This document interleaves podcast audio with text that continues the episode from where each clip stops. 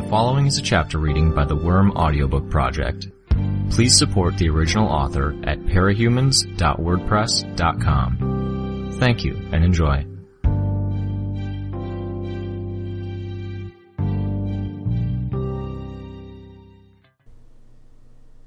Arc 15, Chapter 4 Sundancer had once described her life in costume as intense, violent, and lonely.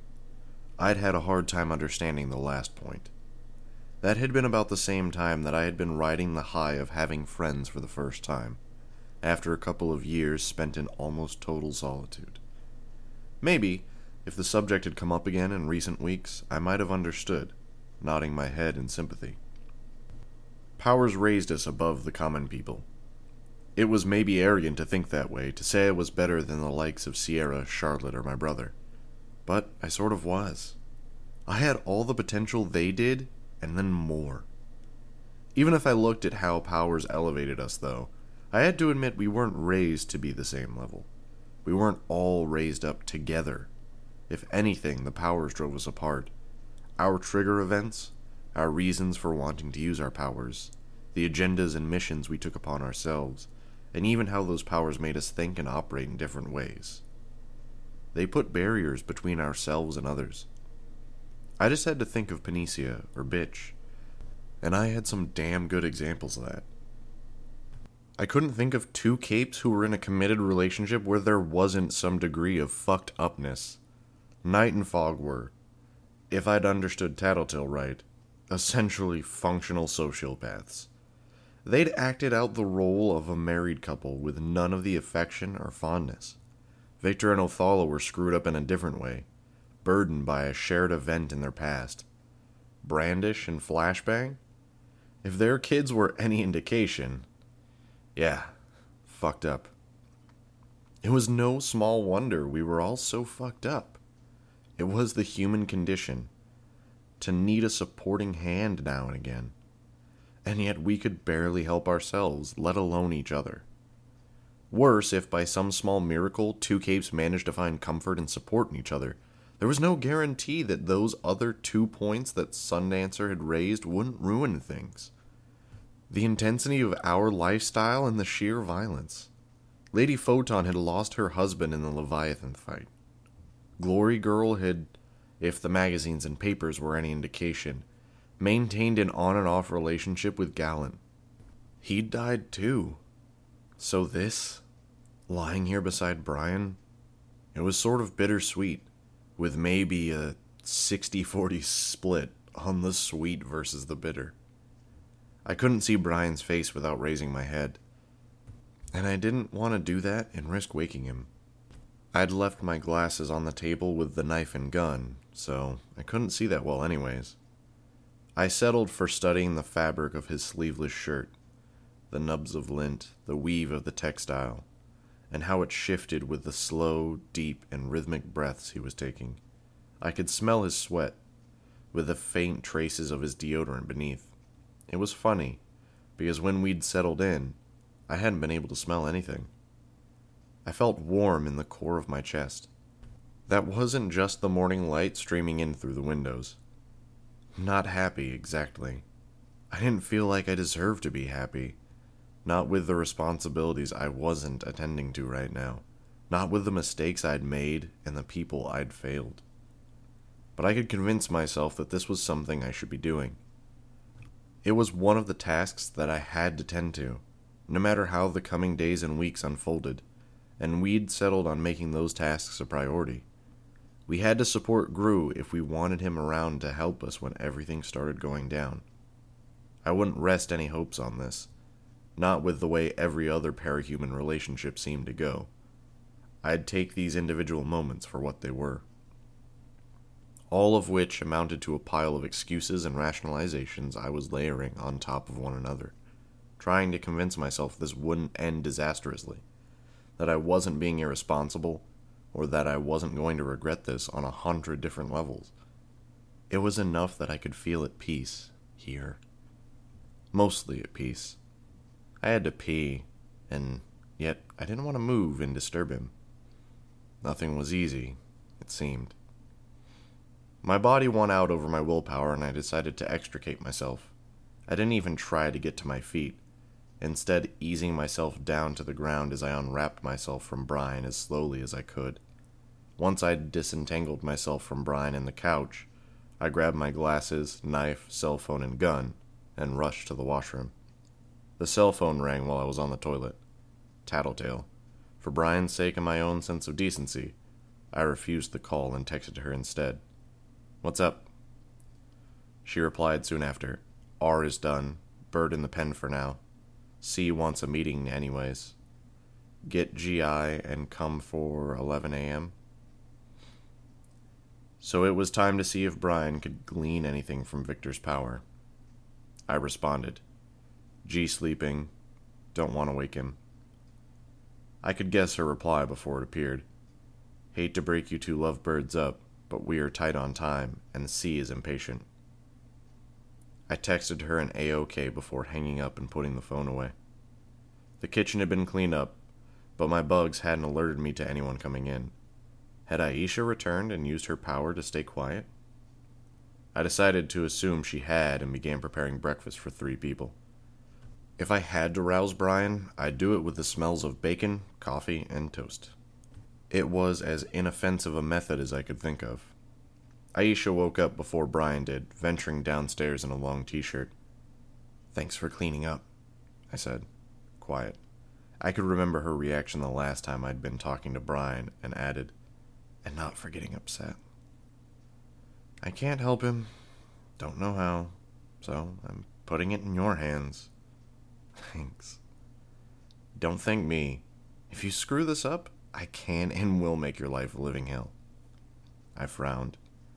Honestly, it's not very fair.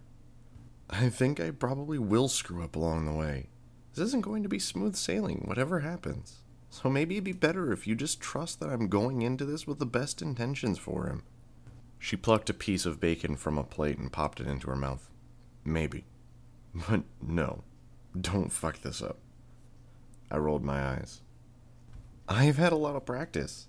It's the little things. Convincing someone they're going crazy, nothing they put down is where they left it, things go missing, furniture gets moved, then it gets more serious. They find the stash of drugs they were supposed to barter for stuff is missing. I don't have any drugs, I told her talking hypotheticals. I get them in trouble with people they know. Then they have little injuries they can't remember getting. Splinters under their fingernails, paper cuts between their fingers or at the corners of their mouths, little cuts on the back of their hands. That's usually when they freak out.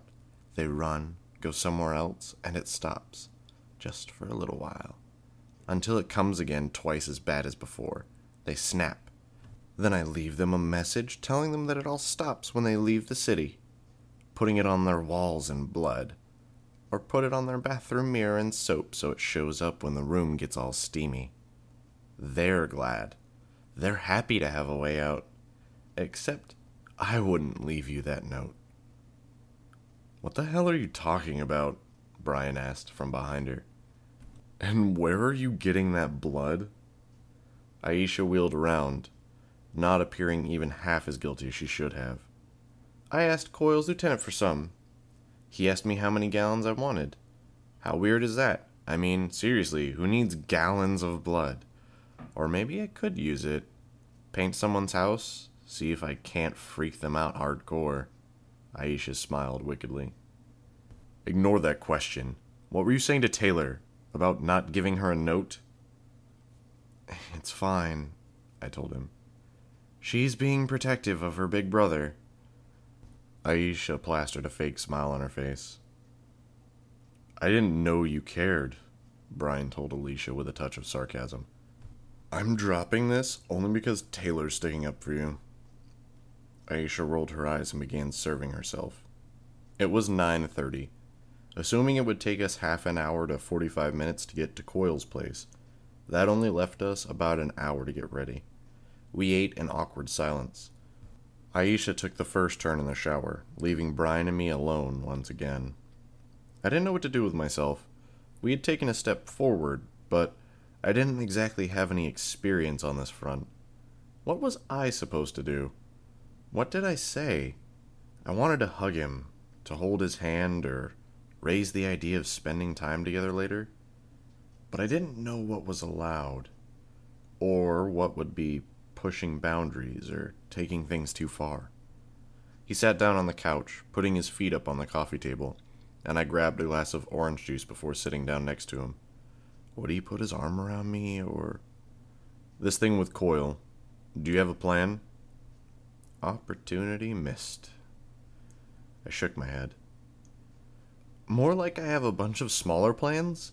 Can't commit to anything in case things unfold in an unexpected way. Okay, let's talk about them. Plan A I whip my territory into shape. Coil decides that it's more valuable to keep me in his service. The idea is that he values my ability to keep an area stable more than he values having Dinah. He lets her go. Not likely. I frowned. I almost gave up on it after Burnscar torched everything. It isn't that impossible. Think about what it would mean in terms of security leaks. If he let Dinah go home to her family, she wouldn't be able to return to her normal life. If Coil was dumb enough to let her go with no safeguards and without people to watch her, then the heroes would swoop in on her and use her to get him. I nodded, glum. And really, can you honestly say that your services are worth the cost of everything you've taken from Coil in the way of resources, plus the cost of the agents he'd need watching Dinah at all hours? So you think he'll say no? Tattletale thinks that Coil may be considering dropping you from the team once he has what he needs. I turned to look at Brian. His forehead was creased in a frown. You think I'm expendable? To Coil? Possibly. I nodded. It's something to keep in mind, he said. Thing is, I don't know how that really changes anything. Should I stop helping the people in my territory? I'm not going to. It wouldn't be fair to them, and it would tip Coil off. I think it was a pretty bad idea to tip him off by making the deal in the first place. Now he knows you've got pretty strong morals. On a level, anyways. I nodded. On a level. He went on. I imagine it's troublesome to have someone with those sorts of moral concerns that could throw his long term plan off course. He might be looking to replace you. And with his power, that might make for a bit of a pinch. His power? I paused. Tattletale clued me in. He creates parallel realities, makes two different decisions, and he gets to see the outcome of each as they unfold decides which he wants in the end. Brian frowned. And he's been doing that with us? Since before I joined the team. Send us on a job in one reality, keep us back in another. If we succeed, great. If we fail, well, nothing lost. He deletes the reality where he sent us out. He rubbed his chin. I noticed he had stubble. So, he gets two tries at everything, including dealing with any of us who cause him any trouble. I nodded. Which is why we need to play along for as long as possible. Fair. What's your plan B? Plan B? Well, it's not so much a plan as a fallback. If I get found out before we make any headway, it means fighting Coil and his underlings the travelers and circus included.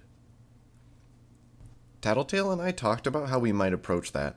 The problem is that Coil would be backing them up. Normally, I'd suggest we go on the offensive so they don't have time to go after our weaknesses.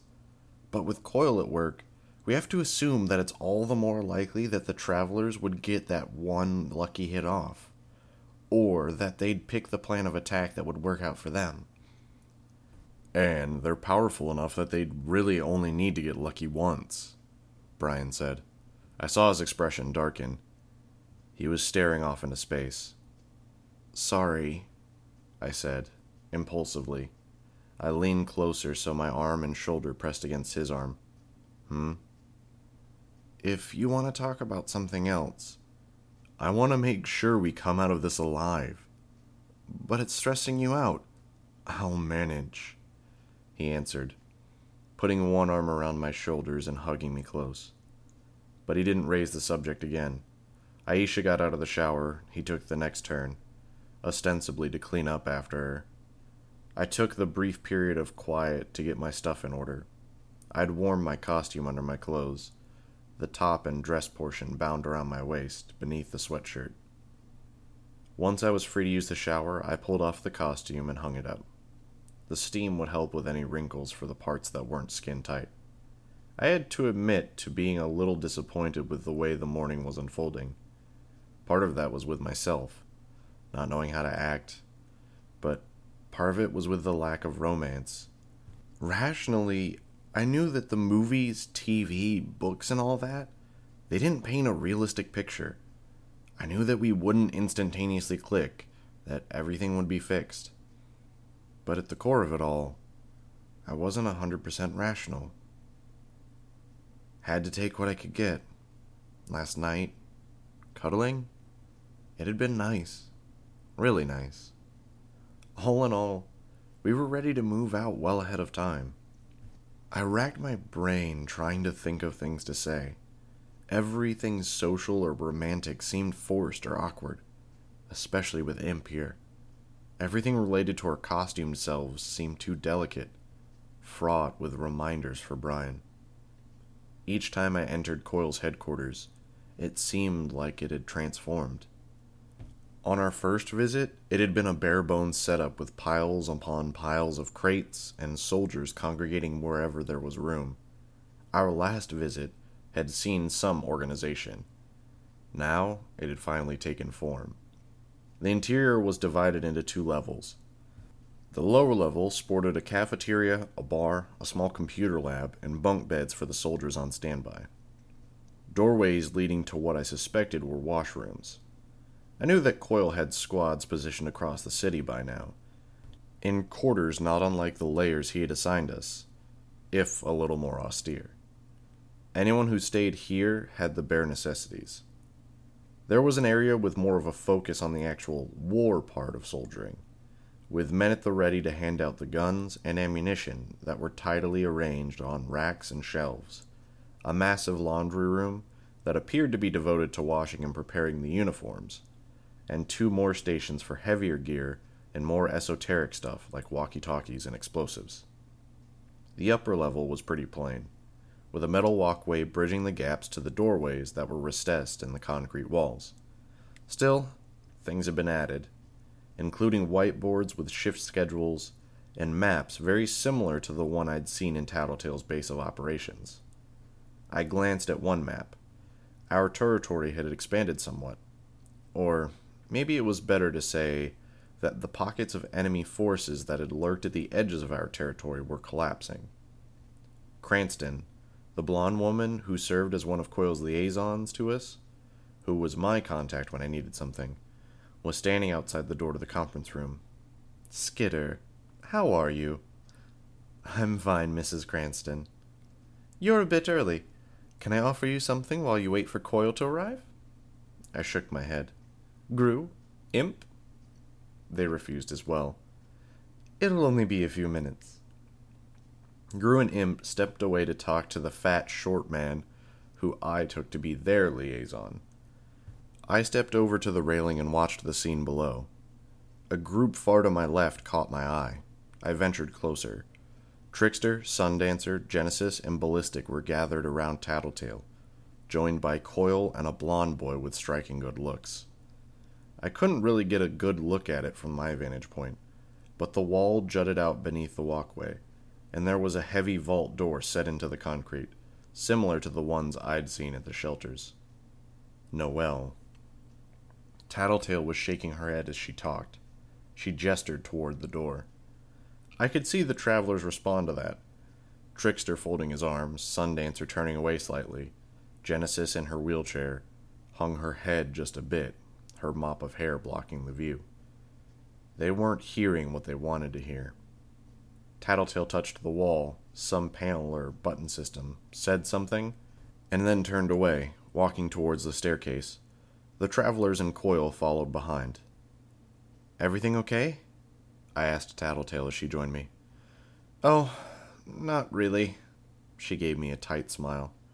Fill me in later? Can't. Sworn to secrecy. Uh huh. You know, for someone who calls herself Tattletale, you're way too fond of keeping secrets. Believe me, some secrets aren't so fun to keep. I frowned. What was going on there? I could only trust that she'd inform us when we weren't in earshot of Coil and the travelers. Bitch and Regent were waiting outside the conference room as we approached. I gave Bitch a small nod of acknowledgement and she returned it. Altogether, we got seated. Travelers on one side of the table, undersiders on the other. Coil at the head. I understand that things have been hectic since the Nine departed the city. Communications are difficult to establish. There's still lasting damage from the Endbringer attack, and everyone has their individual concerns. Before our focus fell on the Nine and eliminating Jack Slash, I told you to establish your territories and do what you could to effect some sort of control.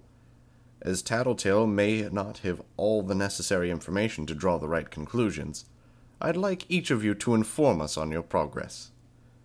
He gestured to Trickster. Putting me on the spot, huh? Trickster asked. Don't know. Nobody's doing business in my neighborhood, and there aren't any crooks there that the public knows about. But Purity and her people are still hanging around, and I'm waiting on my teammates to wrap up their stuff so they can lend me a hand. Infrastructure. Recruitment? Coil prompted. I've made a few small steps forward for each of those things. I offered some of the low level thugs the options of moving out of the city or serving under me. Got a half and half split of each, more or less. Enough people to deal product, if you want, or to scare some people. Good. Sundancer? Sundancer had the posture of someone who desperately hoped to avoid being called on in class. I don't know. I've been working with the maps Tattletale provided me but I'm not good at this. I burn them out of whatever place they're holed up in. They run, and half the time, it's like they settle somewhere else that's nearby. You have to scare them more, Trickster said. I burn their houses down. I don't know why that's not scary enough. You're too soft about it. Being too careful to let them know what you're doing and when, because you don't want to hurt them and they can tell. Coil cleared his throat. How far along? Sundancer didn't look happy. I don't know. I've maybe cleared out one in four of the local groups. Genesis? Coil asked. Mostly clear, Genesis replied, leaning forward and putting her elbows on the table. Not sure how to get anything going in the way of operations. It's not exactly heavily populated territory. You're keeping Noel company tonight, yes? Genesis nodded. Then we'll discuss it then. Okay. And Ballistic? Further along than him. Ballistic jerked a thumb toward Trickster. Nobody's doing business in my area. Only two capes hanging around. Got that girl from Dolltown who's pretty insistent on holding on to her neighborhood. Even if pretty much everyone that lived there is dead now. It's the only spot I haven't taken over. I see. And the second cape? There's a kid from the old merchants group, has powers. Going to try to scare off the doll girl and recruit the merchant kid. You might start with remembering their names, Genesis pointed out. I'm not a cape geek like you. You're a cape. Parian and Scrub? I spoke up, hoping to keep them from going off on a tangent. Sure, sounds right. Ballistic conceded. If you're dealing with Parian, can I come along? Actually, Coil said, I had a request to make of you, Skitter. I turned my attention to him. After, he told me. Let me get to the main topic of this meeting before I address it. For now, I'd like to hear how the Undersiders are coming along. Been busy helping everyone else out, Tattletale admitted. Like Trickster, I guess. I'm waiting for others to finish what they're doing. I'm pretty solid for business, though. Bringing in more cash than I'm spending. What's the business? Trickster added. The big one is reclaiming items and homes. I offer goodies to any people from the shelter willing to band together and scare them off. Anything too difficult? I use the mercenaries you provided. Coils hooked me up with some banking services so we can actually make the transactions. People don't have a lot of use for money with the way things are right now. And they do have stuff that they value. Figure a hundred to a thousand dollars per job, three or four jobs per day. And they're sort of doing my work for us, dealing with the gang members. With the idea that your teammates will claim the areas at a later date, Coil said, his voice firm. Right. Grue and Imp? I saw hesitate. 75% clear, Imp said. The chosen and leftover merchants mainly moved into our territory and regions. Maybe we're not a 100% done, but when we scare people off, they stay gone. Good. Can you drive out the remaining threats in the next two days? Got this far in three. Don't see why not. Excellent. Regent? About the same. Nobody wants to cross Shatterbird. But lots of people keep popping up, moving in because they're oblivious that she's there. With no radio or TV, they're clueless. Make it more obvious then. Regent nodded. Bitch? Nobody left in my territory. No threats? Nobody. Coil sighed. I did tell you that you could run your territory as you wished. Still, that's not ideal. Would you object to a rearrangement of territory? I would grant you more overall area to control, but it would be limited to the outskirts of the city. So long as it's mine. Good. And Skitter, I shrugged. No threats. Nobody's daring to pop their heads in. Then consider working on rooting out the individuals too afraid to show themselves before they cause a problem. They're dealt with, I said. Explain? I'm doing two sweeps through my territory every day. Only one yesterday, but we were busy dealing with the Chosen. I'm checking every building for trouble. If I find contraband, drugs, or weapons, I confront the individuals in question. Past two days, I haven't had to confront anyone. The only people with weapons are your people, then? I nodded. I've got 60 people working under me, and maybe a hundred more who are working for me in an indirect way, joining the community that started on the cleanup projects. Filling, moving, and placing sandbags to control and reroute the flooding clearing the area Burnscar burned down, and setting up accommodations. Impressive, Coil said. I nodded. I feel like I'm cheating, though. My power's suited to this. It remains impressive. Let me explain just why I find this of interest, undersiders, travelers. The mayoral elections are in one week. Before this occurs, I would like to have this city firmly in my control. It will shift the tone and the aim of the election, which would be to my advantage. Our advantage. So you're saying we have less than a week to wrap up stuff in our territory? Trickster said. Yes. I also have some other issues I would like you to address. Skitter, Genesis, I trust you're able to step away from your territories to give me a hand? Tattletale leaned forward over the table looking at me. I glanced at her then turned to Coil. Yes. Sure, Genesis said. And Trickster, if you're idle while you wait for your teammates to come assist with Purity's group, I'm sure you can lend your assistance for one night. Trickster nodded. The mayor and several members of the city council will be traveling to Washington to discuss the state of Brockton Bay and the possibility of condemning the city. Skitter, Imp, Genesis, I would like you to visit him and ensure he argues towards our ends. Brockton Bay will stand, and it will recover. I nodded slowly. Sure. I think I can do that, and still help Ballistic with Parian. I haven't asked you for your help, Ballistic said. Coil's call, I responded. If Skitter feels she can spare the time, I would be glad to have the extra assurance the job will get done. Ballistic folded his arms. Didn't look happy at that. That's the last point of discussion. I will provide anything you need to see your task to completion. If there's no questions, that will be all. After a brief pause to check that nobody wanted to speak, we all stood from our seats. The travelers headed out the door and turned a right to go back where Noelle was seated up. Tattletale led our group to the cells where Shatterbird and Victor were. While we waited for Regent to go and bring Victor out of his cell, Tattletale stepped close so she was right next to Grue and me. She murmured, One piece of good news, two pieces of bad news, and one spot of catastrophic news. The good news is that Coil is impressed with you, Skitter. Okay, I said. That's what we were hoping for, right? But something tells me we've got a major snag. I'd say odds are pretty fucking good that he's onto us. I felt my heart drop.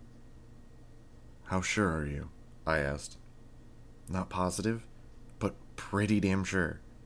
And I'd say there's a 50 50 chance one of ours informed him of our aims. A member of the Undersiders? Grue asked. That, or he's got our places bugged.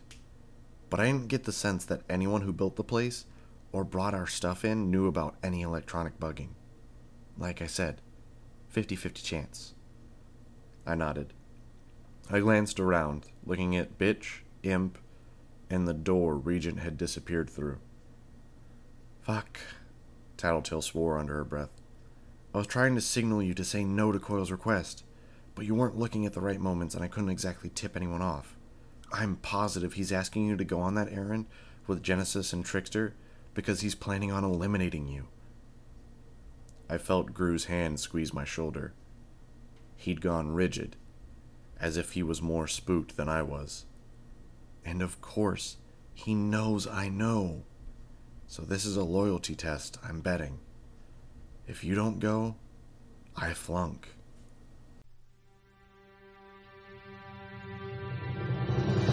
Hi, this is NSPB. You just finished listening to a chapter from Arc 15, Colony, from the web serial Worm by J.C. McCrae. This production is brought to you by the Worm Audiobook Project. If you would like to know more about us, or to volunteer your own services, please check us out at audioworm.rein-online.org. You can download or listen to every chapter directly from our site, or you can find us on iTunes or any podcast app under Worm Audiobook. Thank you for listening.